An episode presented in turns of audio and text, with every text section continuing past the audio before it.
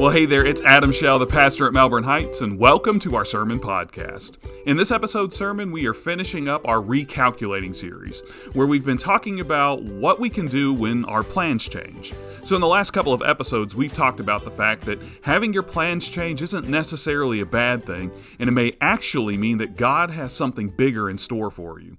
And we've talked about how we can face the uncertainty that comes with change by reaching out to God instead of being afraid.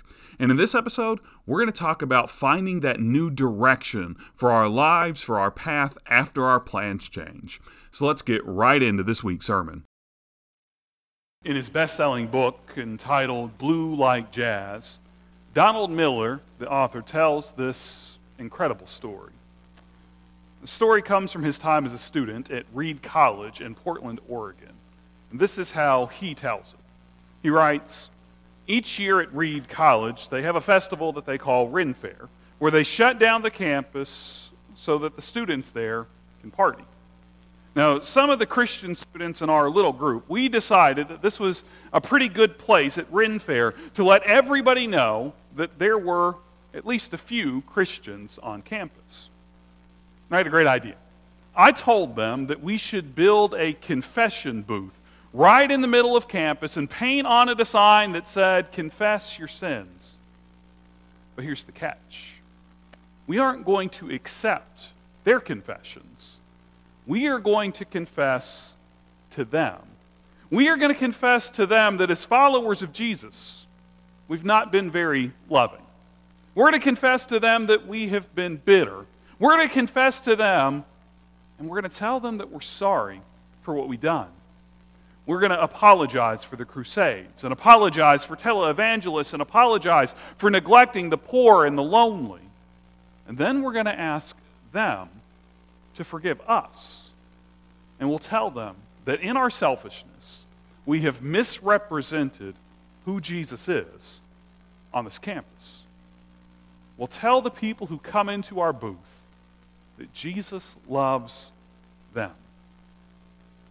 Well, the next morning, while everybody was sleeping off the effects of partying from the night before, two of my friends and I, we started building this confession booth. As the campus started to gather energy that day, with people walking along the sidewalks, they would stop and they would ask us what we were doing. They would stand there and they would look at our booth and wonder, and they'd say, What are we supposed to do? Confess your sins, we tell them. To who? They'd ask to God, we would tell them. There is no God, they would explain. Some of them told us that this was the boldest thing that they could ever remember happening on campus. All of them were kind to us, which was kind of surprising to us. But by the time that our booth was set up, I thought, nobody's going to come in here. Nobody's going to come in here and confess anything because who wants to stop dancing and partying and having a good time to come and confess their sins. That's when I realized that this whole thing, it was a bad idea. None of this was God's idea. Nobody was going to get angry with us, but nobody was going to care very much about what we were doing either. I was just about to go out and tell Tony that I didn't want to do this anymore when he opened up the curtain into our little confessional booth and he told me that we had our first customer. What's up, man? He asked as he sat himself down uh, with, with a smile on his face. I asked him what his name was, and he said that his name was Jake. I shook his hand because it was awkward and I didn't know what else to do. So, what is this supposed to be? I'm supposed to tell you all the juicy gossip that I've done at Renn Fayre, right? Jake said. No. Okay, then what? What's the game? He asked. Well, it's not really a game, it's more of a confession thing. You want me to confess my sins to you, right? No, that's not what we're doing, really. Well, what's the deal, man? Well, we well, we're a group of Christians here on campus, you know. I see. It's kind of a strange place for Christians, but I'm listening. Thanks, I told him. He was being pretty patient and, gener- and gracious and generous with his time. anyway, there's this group of us on campus, just a few of us who were thinking about the way that Christians have sort of wronged people over time, you know, like the Crusades and all that stuff. Well, I doubt that you were personally involved with any of that, man. No, I wasn't, I told him. But here's the thing we are followers of Jesus. We believe that Jesus is God and that he represented certain ideas that we've sort of not done a great job of representing ourselves. He asked us to represent him well, but it can be hard. I see, Jake said. So there's this group of us on campus who wanted to confess to you. You're confessing to me? Jake said with a bit of a laugh. Yeah, we're confessing to you. I mean, I mean I'm confessing to you. You're serious? His laugh had now turned into something of a straight face. And I told him that I was. He looked at me and he told me that I didn't have to. But I told him that I did because in that moment I felt very strongly that I was supposed to tell Jake that I was sorry about everything. So, what are you confessing? He asked. Well, there's a lot, but I'm going to try to keep it short. I started. Jesus said to feed the poor and to heal the sick. I've never done very much of that. Jesus said to love those who persecute me, but I tend to lash out, especially if I feel threatened you know, if my ego gets hurt. Jesus didn't mix his spirituality with politics, but I grew up doing that. And it got in the way of the central message of Christ. I know I was wrong. And I know that a lot of people will not listen to the words of Jesus because of people like me who know him but carry our own agendas into the conversations that we have rather than just relaying the message that Jesus wants to get across. There's a lot more that I could confess, you know. It's all right, man, Jake said, very tenderly. His eyes were starting to water. Well, I said, clearing my throat, I'm sorry. I'm sorry for all that. I forgive you, Jake said. And he meant it. Now, I'm sharing this story with you this morning because over the last couple of weeks, we've been talking about our need as a church to recalculate where we're headed after all of the changes that we've been facing over the last few months and the last couple of years. And this story that Donald Miller tells does a pretty good job of explaining why we need to recalculate. We need to recalculate for the same reasons that Donald Miller and his friends decided that they needed to set up that confessional booth on the campus of Reed College all those years ago. They set up that booth because they realized that as Christians, they had lost their way. They weren't being exactly who God made them to be, and they weren't doing exactly what God had called them to do. They were letting other things get in the way of them living out their faith. So, by setting up that booth right in the middle of campus, they were recalculating their faith and the way that everyone around them would experience what it means to be followers of Jesus. Now, it's hard to admit this, but over the years, we've let other things get in the way of us living out our faith the way that God wants us to live out our faith here at Melbourne Heights, too. And what I'm about to say, it's going to sound harsh. It's not going to be easy to hear. It's not easy to say. But it needs to be said to all of us this morning.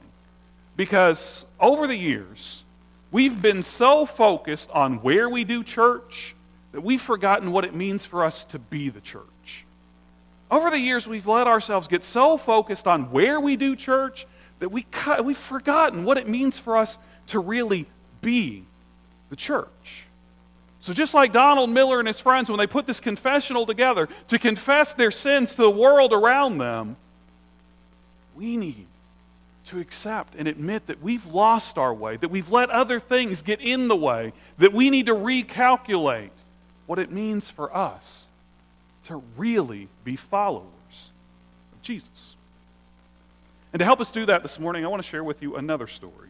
And in this story, we're essentially going to find Jesus in a church on a Sunday morning. And he's going to be helping people in this passage there. He's going to help people in this passage of Scripture remember what it means to really follow Him. So go ahead and grab your Bible. Turn with me to Luke chapter 13. Luke is one of the four Gospels. These Gospels, they're basically biographies of Jesus, telling us about who Jesus is, what Jesus did, telling us about his life, his death, his resurrection. And in this story, like I said, we're going to see Jesus going into a synagogue, a place of worship, and he's going to help the people there remember what it means to be followers of God. So we're going to start reading together in Luke chapter 13 with verse 10. Here's what Luke writes says Jesus was teaching in one of the synagogues on the Sabbath. A woman was there who had been disabled by a spirit for 18 years. She was bent over, couldn't stand up straight. When he saw her, Jesus called her to him and said, Woman, you are free. You were set free from your sickness. And he placed his hands on her, and she straightened up at once, and she praised God. So these couple of verses here, it's setting the stage for us. And in these couple of verses, we see that Jesus, he's, he's teaching in a synagogue, and when this woman who has been disabled for 18 years needs his help. And what does Jesus do in this passage? Well, he helps He helps this woman. He heals her. But what I want you to really listen to is what happens next in this story. Because what happens next in the story, it shows us that the other people in the synagogue, that they had lost their way, that they had forgotten what it really meant for them to follow God. So we're going to start reading again in verse 14. I want you to pay attention to what happens here. Luke tells us that the synagogue leader was incensed that Jesus had healed on the Sabbath. He responded, There are six days during which work is permitted. Come and be healed on those days, not on the Sabbath. Did you hear what happens in verse 14? In verse 14, the synagogue leader, he comes rushing on to the scene. And did you hear how Luke described the attitude of the synagogue leader? Luke tells us that he is incensed. He's not mad, he's not angry, he is burning with anger. And he's burning with anger because Jesus dared to heal someone on the Sabbath. Now, here's the tricky part for us. Because sometimes we can think we're doing exactly what God wants us to do, but we get misled. And that's what we're going to see when we think deeper about the story. Because here's the deal the synagogue leader, he actually has a point in being incensed about what had happened. The synagogue leader actually has a point for being mad about Jesus healing on the Sabbath. And he has a point because in Deuteronomy chapter 5, which is in the Old Testament, we're given this commandment. Deuteronomy chapter 5, verse verses 12 and following tell us to keep the Sabbath day, honor the Sabbath day, and treat it as holy, exactly as the Lord your God commanded. For six days you may work and do all of your tasks, but the seventh day is a Sabbath, a day of rest to the Lord your God. So don't do any work on it. Not you, not your sons, not your daughters, not your male servants, not your female servants, not your oxen, not your donkeys, or any of your animals, not the immigrant who is living among you so that your male and your female servants can rest just like you. So, in these verses in Deuteronomy chapter 5, which is Deuteronomy gives us their version of the Ten Commandments, and we're told, we're told there that we are supposed to refrain from doing any work on the Sabbath. We're not supposed to work on the Sabbath at all. And here Jesus is in Luke chapter 13. He is healing someone on the Sabbath. And I bet if you were to walk into a hospital today and you were to ask the doctors or the nurses there that if when they are healing a patient or treating a patient, if what they were doing is considered work, that every single one of them would tell you yes. So in Luke 13, Jesus is working on the Sabbath. But in Luke 13, verse 15, Jesus is going to help us and he's going to help this poor, misguided synagogue leader recalculate. He's going to remind him that in spite of what you just read in Deuteronomy chapter 5, there's more to following Jesus. There's more to following God. So here's what Jesus tells him in Luke 13, starting in verse 15.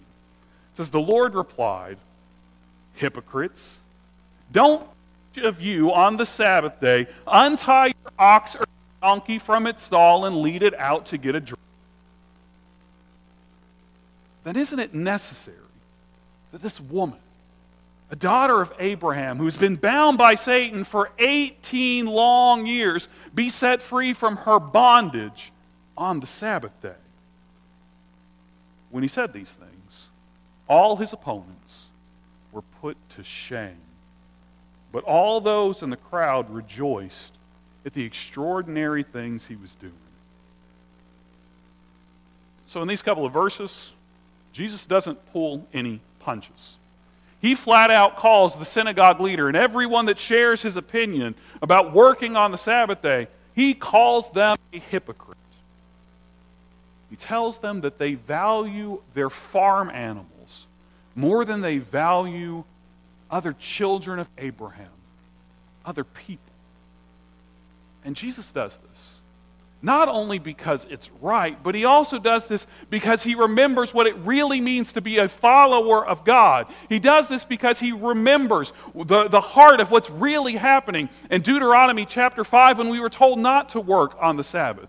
He remembers the part of Deuteronomy chapter 5 where God actually explains to the people why he says not to work on the Sabbath. In Deuteronomy 5:15 we're told, "Remember that you were a slave in Egypt, but the Lord your God brought you out of there with his strong and strong hand and outstretched arm. That's why the Lord your God commands you to keep the Sabbath." So in Deuteronomy 5:15 he tells us why. God commands us. He commands the people of Israel not to work on the Sabbath for a reason. And the reason is that God wants them to remember that there was a time in their history when they didn't get a day off from work. There was a time in their history when they were enslaved and they were forced to labor seven days a week, 52 weeks out of the year, every single year. So God tells them, rest on the Sabbath. Let your servants rest on the Sabbath for a reason. Remember where you came from and remember what I did for you. Remember that I set you free. I set you free. God stepped in. God helped these people who were enslaved by setting them free. This is the exact same thing that God has always wanted us, as His children, as His followers, as His people, to do. From the very beginning of our story with God, God has always wanted us to do this exact same thing. The same thing that he did for the people of Israel, the same thing that Jesus does for this woman in Luke 13. He has always wanted us to help other people. I mean, here's what God tells Abraham, the father of our faith, when God is making his initial covenant with Abraham way back in the early chapters of Genesis. In Genesis chapter 12, God tells Abraham that all the families of the earth will be blessed because of you. This is the heart of why God chose Abraham, why God picked the person to start this faith journey with from the very beginning. God has always wanted his people, his followers, to be a blessing to all the families of the earth. This is what God has always called us to do. And if we have the choice between blessing others and not blessing others, God always wants us to pick blessing others. That's why it was okay for Jesus to heal on the Sabbath. Jesus was overlooking one rule that said, don't. This woman is in need. She's right in front of you right now, but don't help her. To do what God has always told us to do, to bless someone else. And here's the beauty of what God says to Abraham in, the, in this verse here. Because the word, the word that God uses in this passage, for blessed is the Hebrew word barak. And sometimes the word barak is translated as blessed. Sometimes this word is translated as worship. Sometimes this word is translated as praise. But this word has a deep, it has a rich understanding that we have to understand to know what it means for us to be a blessing to the peoples of the earth. The word barak means to kneel down. That's why it's used in the context of worship and praise. It's telling us to kneel down before God. But in the context of blessing other people, It's telling us that we are supposed to kneel down before all the families of the earth. We are supposed to humble ourselves before the other people around us. We are supposed to put them and their needs above us and our needs. We're supposed to bless all the families of the earth by serving them. And as we as a church have gone through so many changes and possible plans about what the future may hold for us, this is the direction that God has always been trying to point us back into. God has always been trying to point us back in this direction to help us recalculate, to remember the path we were always supposed to be on, to get back to the route that God always wanted us to follow. God has been recalculating for us to remind us what it means for us to follow Him. And following God means that we must bless all the families of the earth.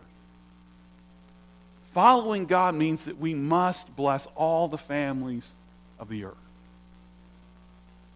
And if we're not, if we're not blessing other people on this planet, if we're not blessing people outside the walls of this church, if we're not serving others, then we're not being who God called us to be. We're not doing what God called us to do. Because this is what we're here for. This is what we're here for. We are supposed to be a blessing to others. We are supposed to be serving others. We are supposed to be here for others. And whether we realize this or not, God is at work right now giving us the chance to do this. Right now, God is giving us the chance to really invest as a church into people around us, to invest in our community, to invest in our neighbors, to invest in all the families of the earth. And if we really stop and we think about what the last few decades have been like at Melbourne Heights, we see that we haven't been able to do a whole lot of this blessing of all the families of the earth as a church. Over the last 20 years, we've spent more and more of our budget every year on our mortgage and the maintenance of this building.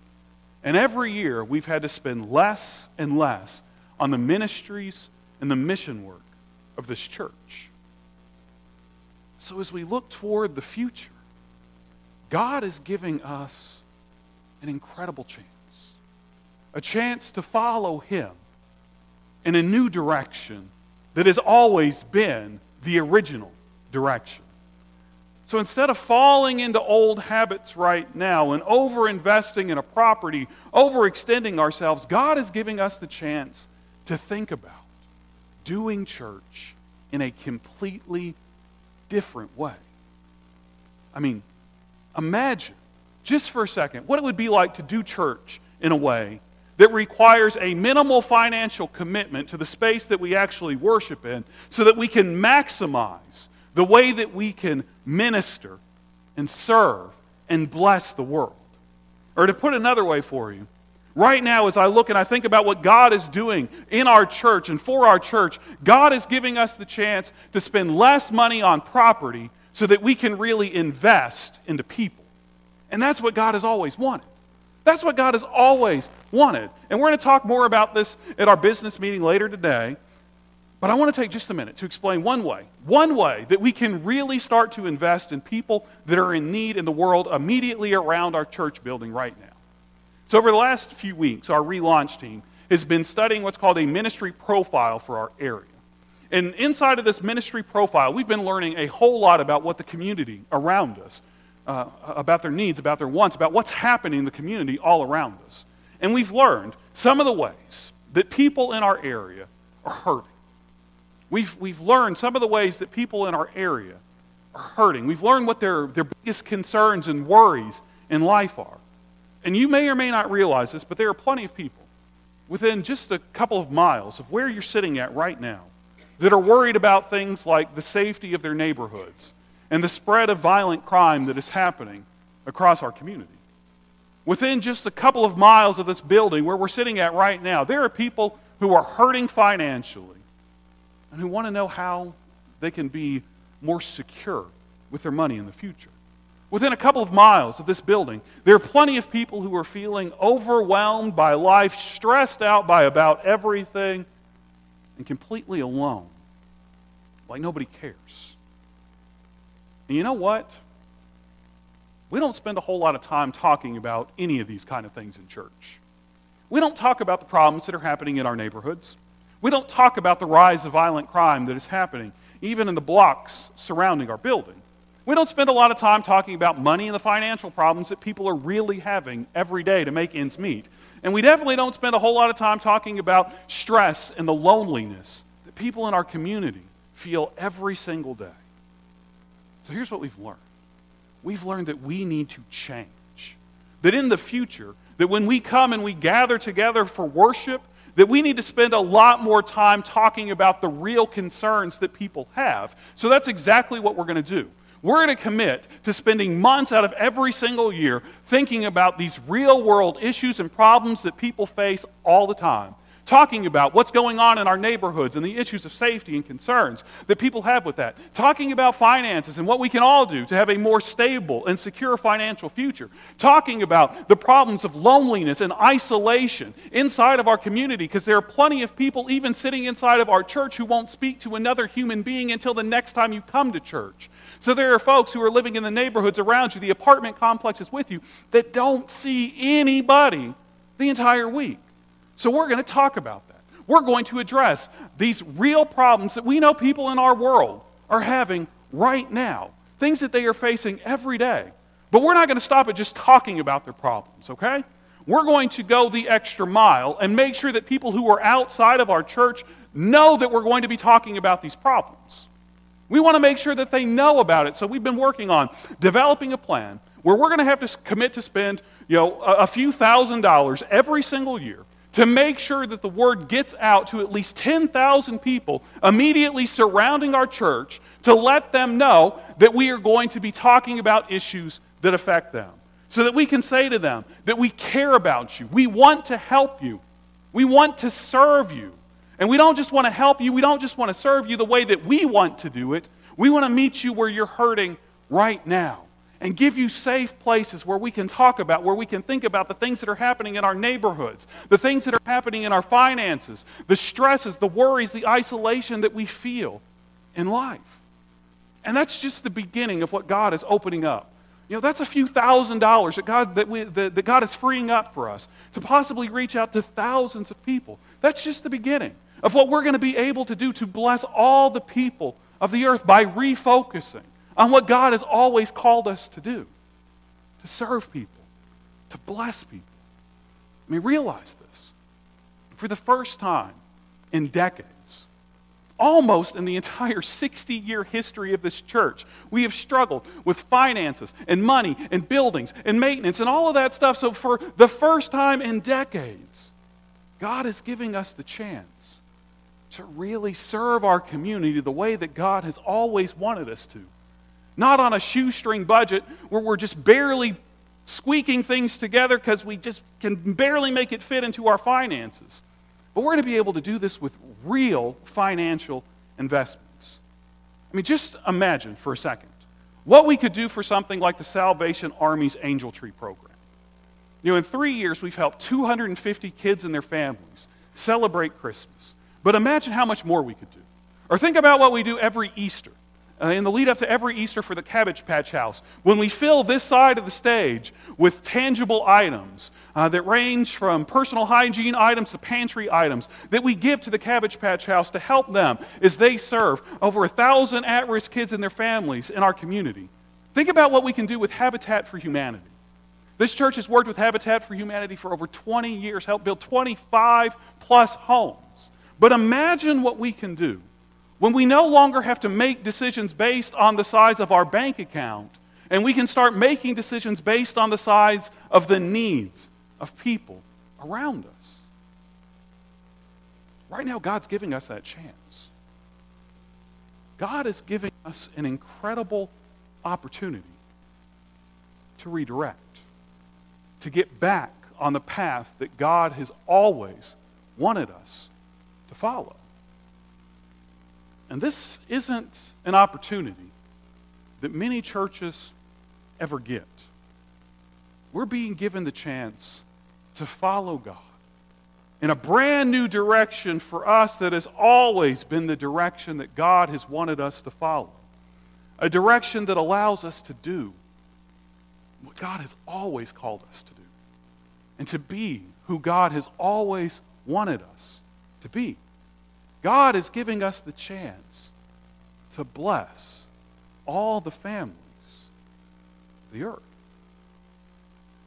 So now it's time for us to proceed to the route that God has recalculated for us, to follow God in this new and different direction for our church so that we can serve like God has always called us to serve, so that we can bless like God has always called us to bless so that we can do what God has always wanted us to do, so that we can be who God has always wanted us to be. Let's pray together.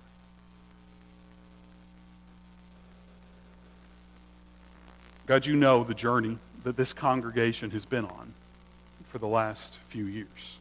You know the ups and downs, the twists and the turns, the numerous times that we've had to step back and try to recalculate. God, we thank you that you have always been working in the background, always working around us to help us get back to the path, the route that you want us to follow. So, God, our prayer now is that you let us do it. You let us do it. You encourage us to take a bold step of faith to explore doing church in a way that we haven't done it before so that we can reach people in ways that we haven't done that before either. But it takes that bold faith. It takes the confidence to know that we're moving in the right direction. God, you have shown us definitively, time and time again, throughout Scripture, throughout our lives, what you want us to be as your followers. You want us to be servants. You want us to be blessings. So, God, let us have this bold faith and be who you always have called us to be. Let us follow wherever you lead. We pray it in Jesus' name. Amen. Hey, it's Adam again, and thank you for listening to this episode of our sermon podcast. I hope that this episode has helped you to figure out how you can get back on the right track when your plans change. Because as followers of Jesus, our path is always the same. Our path is supposed to lead us to bless other people. Now, in our next episode, we're going to be talking about one of my favorite ways that Melbourne Heights is a blessing to our community, and that's through our work with the Salvation Army's Angel Tree program. Over the last three years, our church has helped make the Christmas dreams of almost 250 kids and their families a reality. So, in our next episode, we're going to talk about how we do that and why we do that. That episode will drop next Tuesday, and if you subscribe to our podcast, it'll get, be sent straight to your favorite podcasting app. Now, before I go, I just want to tell you that just because this episode's coming to an end, I hope that you don't forget what you've heard today, because your plans are going to change. But let those changes lead you back to where you're supposed to go. And that's always going to be down the road to bless others. We'll see you back here next Tuesday for another sermon podcast.